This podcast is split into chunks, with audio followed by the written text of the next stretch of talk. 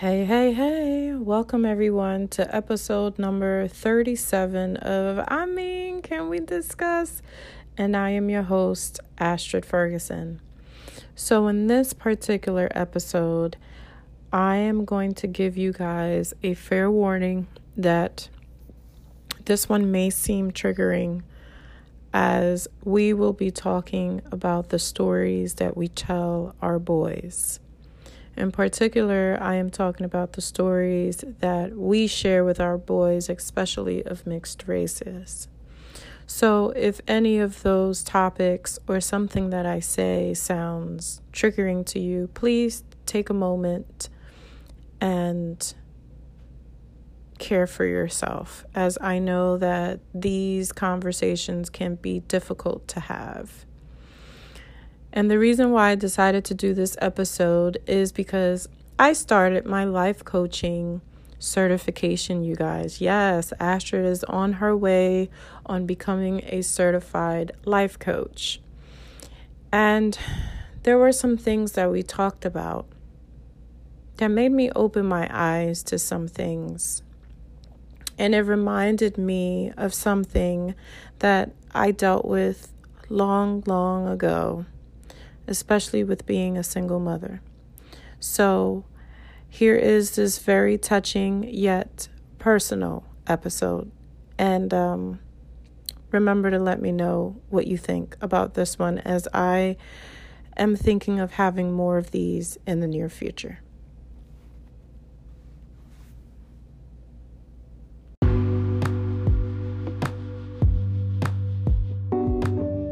You're listening to, I mean, can we discuss?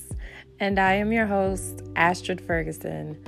We will be discussing different issues that can be debated, articulated, chopped up any kind of way. There's no real set way to this. It could be culturally, it could be socially, it could just be how we're feeling today. So, you're here for the randomness, and I hope you're here to stay. So, remember to subscribe, share, and tell me what you think.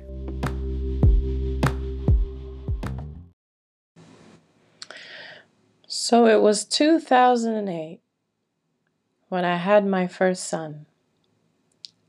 And I would remember sitting there thinking about the stories that I would read to him. I would tell myself, I would promise myself that I would keep him giggling as much as possible. My son, when he was born, was the most beautiful thing I've ever seen. I was scared stiff because I was at the very beginning of my career. I wasn't in a stable relationship. And I'm afraid to say, my son was actually rejected because of the color of his skin. See, even though I'm Hispanic, I'm Dominican and Haitian, and his father is black or African American. My son came out pale white with hazel eyes. They were actually kind of greenish when he was first born. He had auburn hair and he had the reddish cheeks I never thought this was going to be an issue. I just saw him as my son. And then I would sit and I would think about these stories, you know, those fables that we read to our children. I think fast forwarding to the times that I spend now with my little son that I'm reading him the same fables. And I never think about those stories that you have to tell boys of mixed races. You know, the stories where you will be judged by the color of your skin. You will be judged by the way you speak the way you present yourself And most of all, you will be judged because of who your parents are. I never thought back then that this was going to be a problem. I mean, we're minorities, right?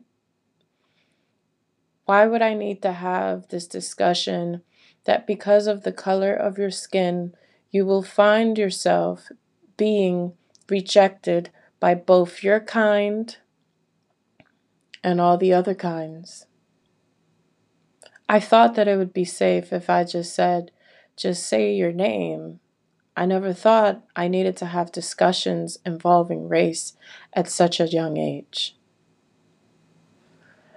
It wasn't until I saw the movie that my sister told me or suggested that I would watch, American Son, that I actually questioned all the stories that I've told my two sons. So here I'll have you listen to the trailer and maybe you guys will watch it as well. This movie was a reminder of what these stories are that we tell our sons. Somehow we have to include in these stories how they must behave around authority, from how they behave with the different kinds of friends that they have, even if they look like them.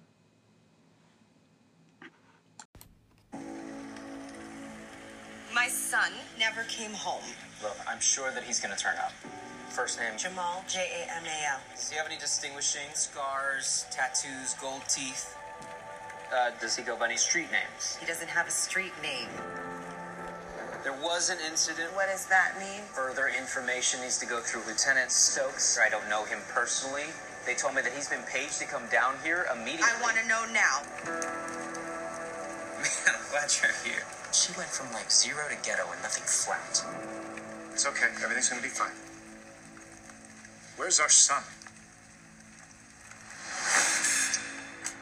Ma'am, I have kids too. Any of them black? Excuse me? Keep your hands on the wheel, boy. Look straight ahead. Don't make any sudden moves.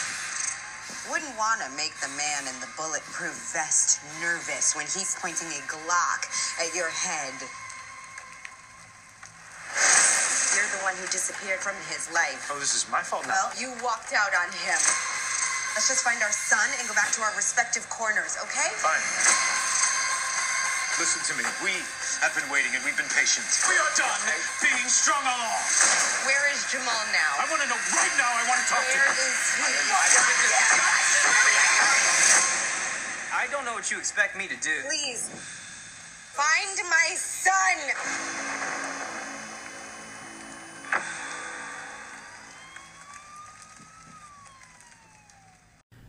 So, I will share with you a very personal story.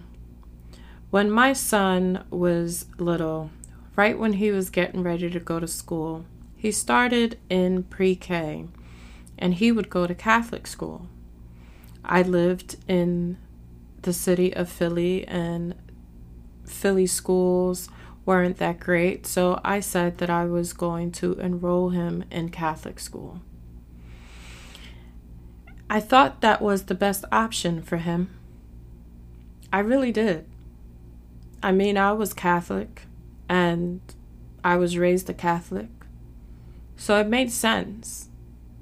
Especially his father, who went to Catholic school all his life. I thought it was a, a good decision on my part as a mother.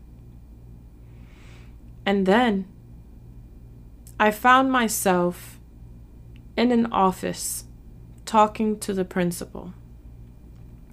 See, my son had three incidents with the same boy. Yes, the same white boy. And for the sakes of this episode, the Catholic school will remain anonymous. And these three incidents happened in different times. My son was now in first grade, and the first incident happened in kindergarten. And it was one of those incidents where, yeah, he was in the library and he shoved the boy. The boy said something and my son shoved him. Apparently, that was something the boy's parents kept record of. The second incident happened when my son was in first grade. They were outside playing on the blacktop. But they weren't playing just any regular old game, they were playing soccer on the blacktop. Yeah, I know what you're thinking right now. Who allows kids to play soccer on the blacktop? It's a very aggressive game. That's what I said. But you know what? That's what they did, right? They were playing soccer on the blacktop, and because my son was always very much into sports, he didn't just play to play, you know? He played to win. He created a whole plot and he was ready to win. He didn't care who the opposing team was, he was going to win. He was going in for the kill. And because my son established this mentality from a very young age about sports and playing, and he was always the bigger guy, he was labeled aggressive. So when they played this sport, of course, the other boy, being smaller than my son. My son was playing and he shoved him. You know how like you do in soccer that you're you're you're pushing each other, you're shoving each other so, you know, you get the ball out of the way, out of the other person's, you know, feet. The boy went down hard. He hit his hip and he hit um, the top of his like cheekbone area uh, right underneath his eye. You know, that's a very sensitive area. So the boy was pretty banged up. And I was sitting here in this office. And I get told that my son is too aggressive. That my son needs to go to counseling, that he must learn to think through these situations, that he acts inappropriately. And I see the letter from the parents with the pictures of their son. And they say that they want immediate action. So they put my son in counseling. And as a concerned parent, of course, because you never want children to end up hurt, I say, well, what if he doesn't learn to think these things through? He was only six years old. What six years old, what six year old child do you know knows how to analyze situations? I don't know of any of them. The only children that I know, all they know is playing. And if somebody happens to end up hurt, they end up hurt. That's why you have people supervising, right? Well, that was the thing. No one really knew what happened because no one was supervising them. They shouldn't have been playing soccer on the blacktop to begin with. But that was the beginning. And I felt that at that moment, I didn't do what I should have done as a parent. I allowed this institution to label my child. And he did go to counseling. He did manage to talk through some things some more. And then a third incident happened. The boys were instructed to stay away from each other. That's kind of how they handled things. But it just so happened the boys went to after school together. And this other boy really enjoyed playing with my son. So, my son was playing tag with another child. And he decides that he wants to join the game because that's what boys do, right? So he joins the game and they're playing tag, but it's not like regular tag, right? Because back then, tag was, you know, tag you're it. Now you have to chase me, and then if you catch me, tag I'm it, and I have to chase whoever, and that's how we used to play tag. No, the way my son described it to me is mom you have to you know run to the wall. Whoever runs fastest to the wall you know then has to run back. And then as you're running back you have to try to catch the other person to see if they're tagged and they're and then you have to run against them. And but first you have to put your left foot out first. If you put your right foot before the left foot then then you're disqualified because you didn't you didn't uh, follow the rules. I was like, this sounds like a complicated tag game, but okay. Again, they were playing on the blacktop. The people who are supposed to supervise the children are the stay at home moms that volunteer. Where were the stay at home moms who volunteered when they were playing? I don't know. The schools couldn't tell me either. And this incident also happened that the boy fell again on the blacktop.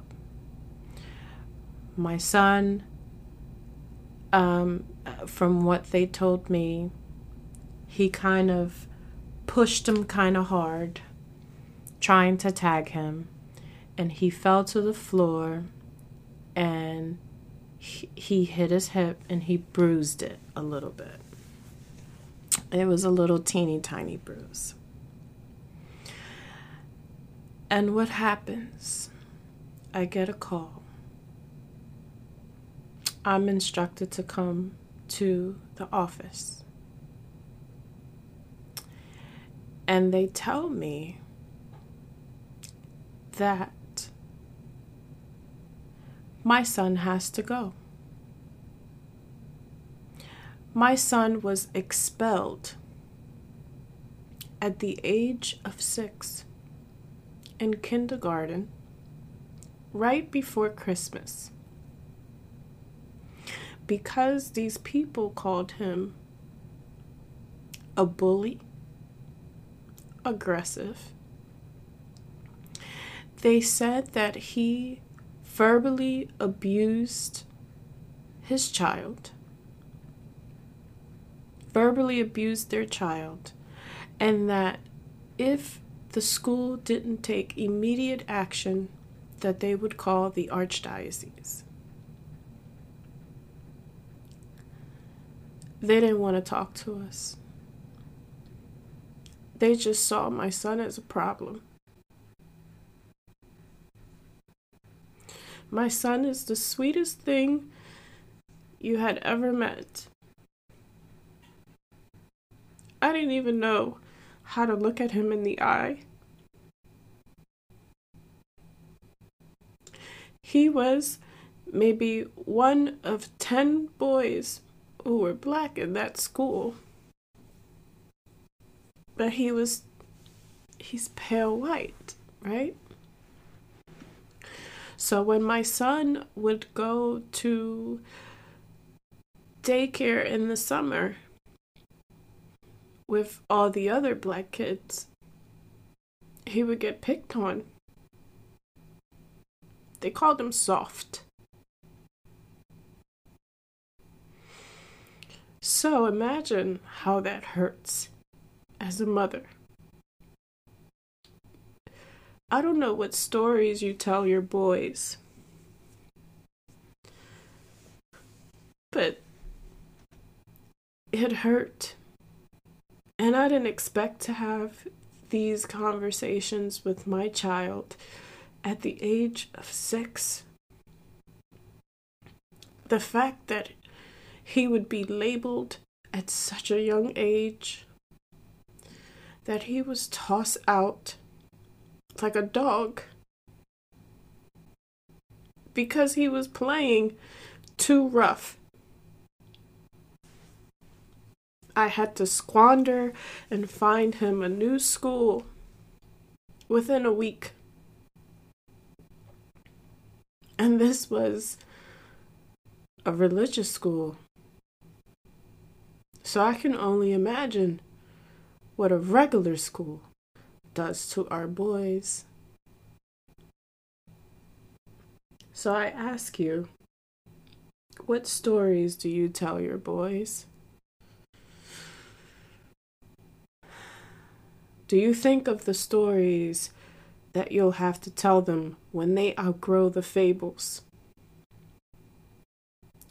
Do you prepare yourself for the inevitable? You mothers listening, do you sometimes lose sleep thinking about when they get older, if they ever have a run in because they happen to be at the wrong place at the right time. Do you think that they'll see them? And they'll remember that they once were children who just wanted to play. Do you think that their lives will be spared? I'd like to think that we would have good answers to that, but I would tell you that I'd be lying if sometimes I'm scared stiff. To lighten up the mood, I decided to record myself reading one of my favorite stories or one of my favorite fables to my little one. It was the same kind of stories that I used to read to my oldest. When he was always the sweetest and kindest boy in the group. That just because he was African American, with light skin, who's tall, who's powerful, was labeled aggressive. So, a quick word from our sponsor today, the Solopreneur Sidekick. So, do you want to build a website, but you don't know where to start? Or you're tired of paying website designers for web pages that, let's face it, just don't convert customers into paying clients? Well, if that is your problem, I have the solution for you, my friend. Yes, Click the link below in the show notes and start building your website that wows with the Solopreneur Sidekick on Squarespace. Yes, on Squarespace. Enter the giveaway by clicking the link in the show notes and start saving stress, money, and all that awful techie stuff. You can start with the Solopreneur Sidekick and start building not just any website, but a website that wows.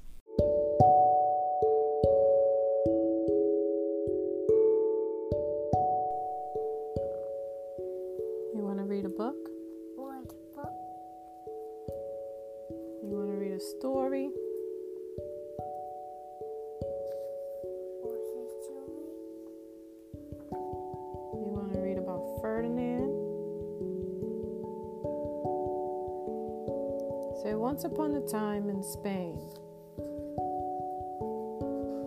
there was a little bull, and his name was Ferdinand.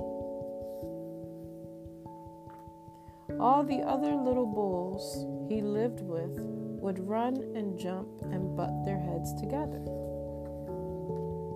But not Ferdinand. He liked to sit just quietly and smell the flowers. He had a favorite spot out in the pasture under the cork tree. It was his favorite tree, and he would sit in its shade all day and smell the flowers.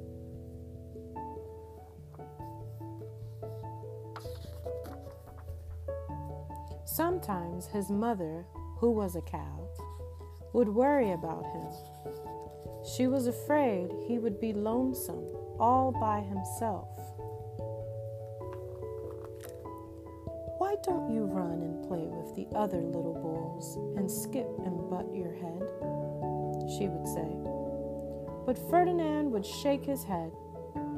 I like it better here where I can sit just quietly and smell the flowers. His mother saw that he was not lonesome, and because she was an understanding mother, even though she was a cow, she let him just sit there and be happy. As the years went by, Ferdinand grew and grew until he was bit, very big and strong. All the other bulls who had grown up with him in the same pasture would fight each other all day. They would butt each other and stick each other with their horns. What they wanted most of all was to be picked to fight at the fool fight, bullfights in Madrid. But not Ferdinand. He still liked to sit just quietly under the cork tree and smell the flowers. One day, five men came in v- with very funny hats to pick the biggest, fastest, roughest bull to fight in the bullfights in Madrid. All the other bulls ran around snorting and butting, leaping and jumping, so the men would think that they were very, very strong and fierce and pick them. Ferdinand knew that they wouldn't pick him, and he didn't care. So he went out to his favorite cork tree to sit down. He didn't look where he was sitting, and instead of sitting on the nice cool grass in the shade, he sat on a bumblebee.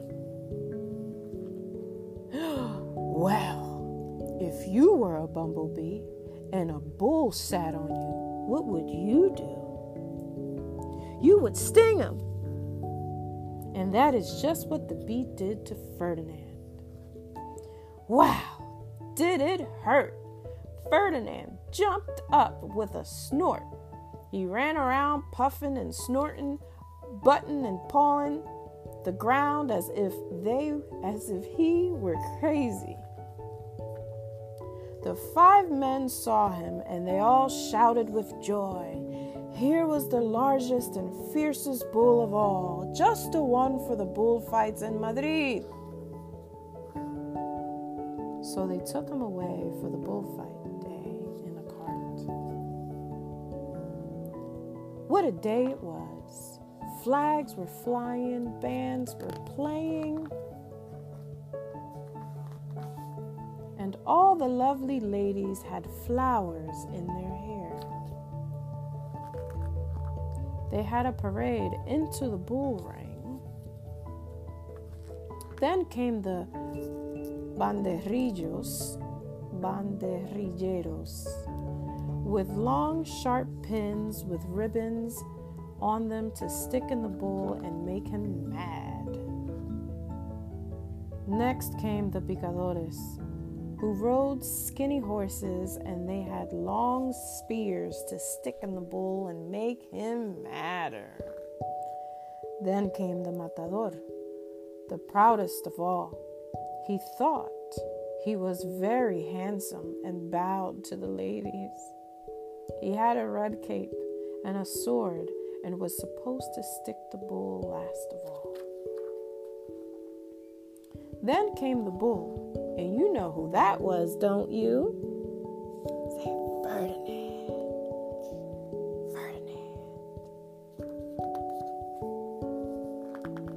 They called him Ferdinand the fierce. And all the banderilleros were afraid of him, and the picadores were afraid of him, and the matador was scared stiff. Ferdinand ran, ran to the middle of the ring, and everyone shouted and clapped because they thought he was going to fight fiercely and butt and snort and stick his horns around. But not Ferdinand. When he got to the middle of the ring, he saw the flowers and all the lovely lady's hair, and he just sat down quietly He wouldn't fight and be fierce no matter what they did. He just sat and smelled and the banderilleros were mad, and the picadores were madder, and the matador was so mad he cried because he couldn't show off with his cape and sword.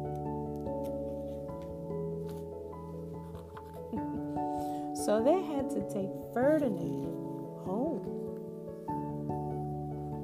And for all I know, he is sitting there still under his favorite cork tree, smelling the flowers, just quietly.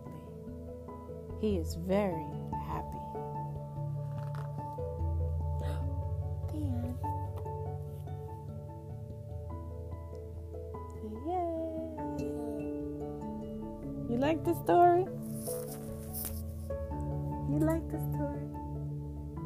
Ferdinand.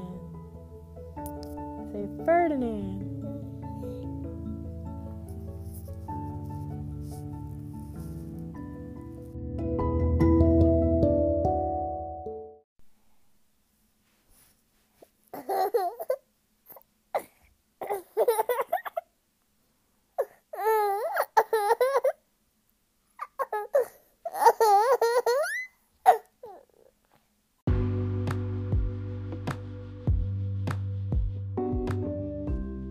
Was a wrap for today. Thank you so much for listening to I mean, can we discuss? Don't forget to subscribe, follow us if you want to see what we're up to, what projects we're up to, and enjoy the rest of your day, night, wherever you might be. I was your host, Asher Ferguson, signing off.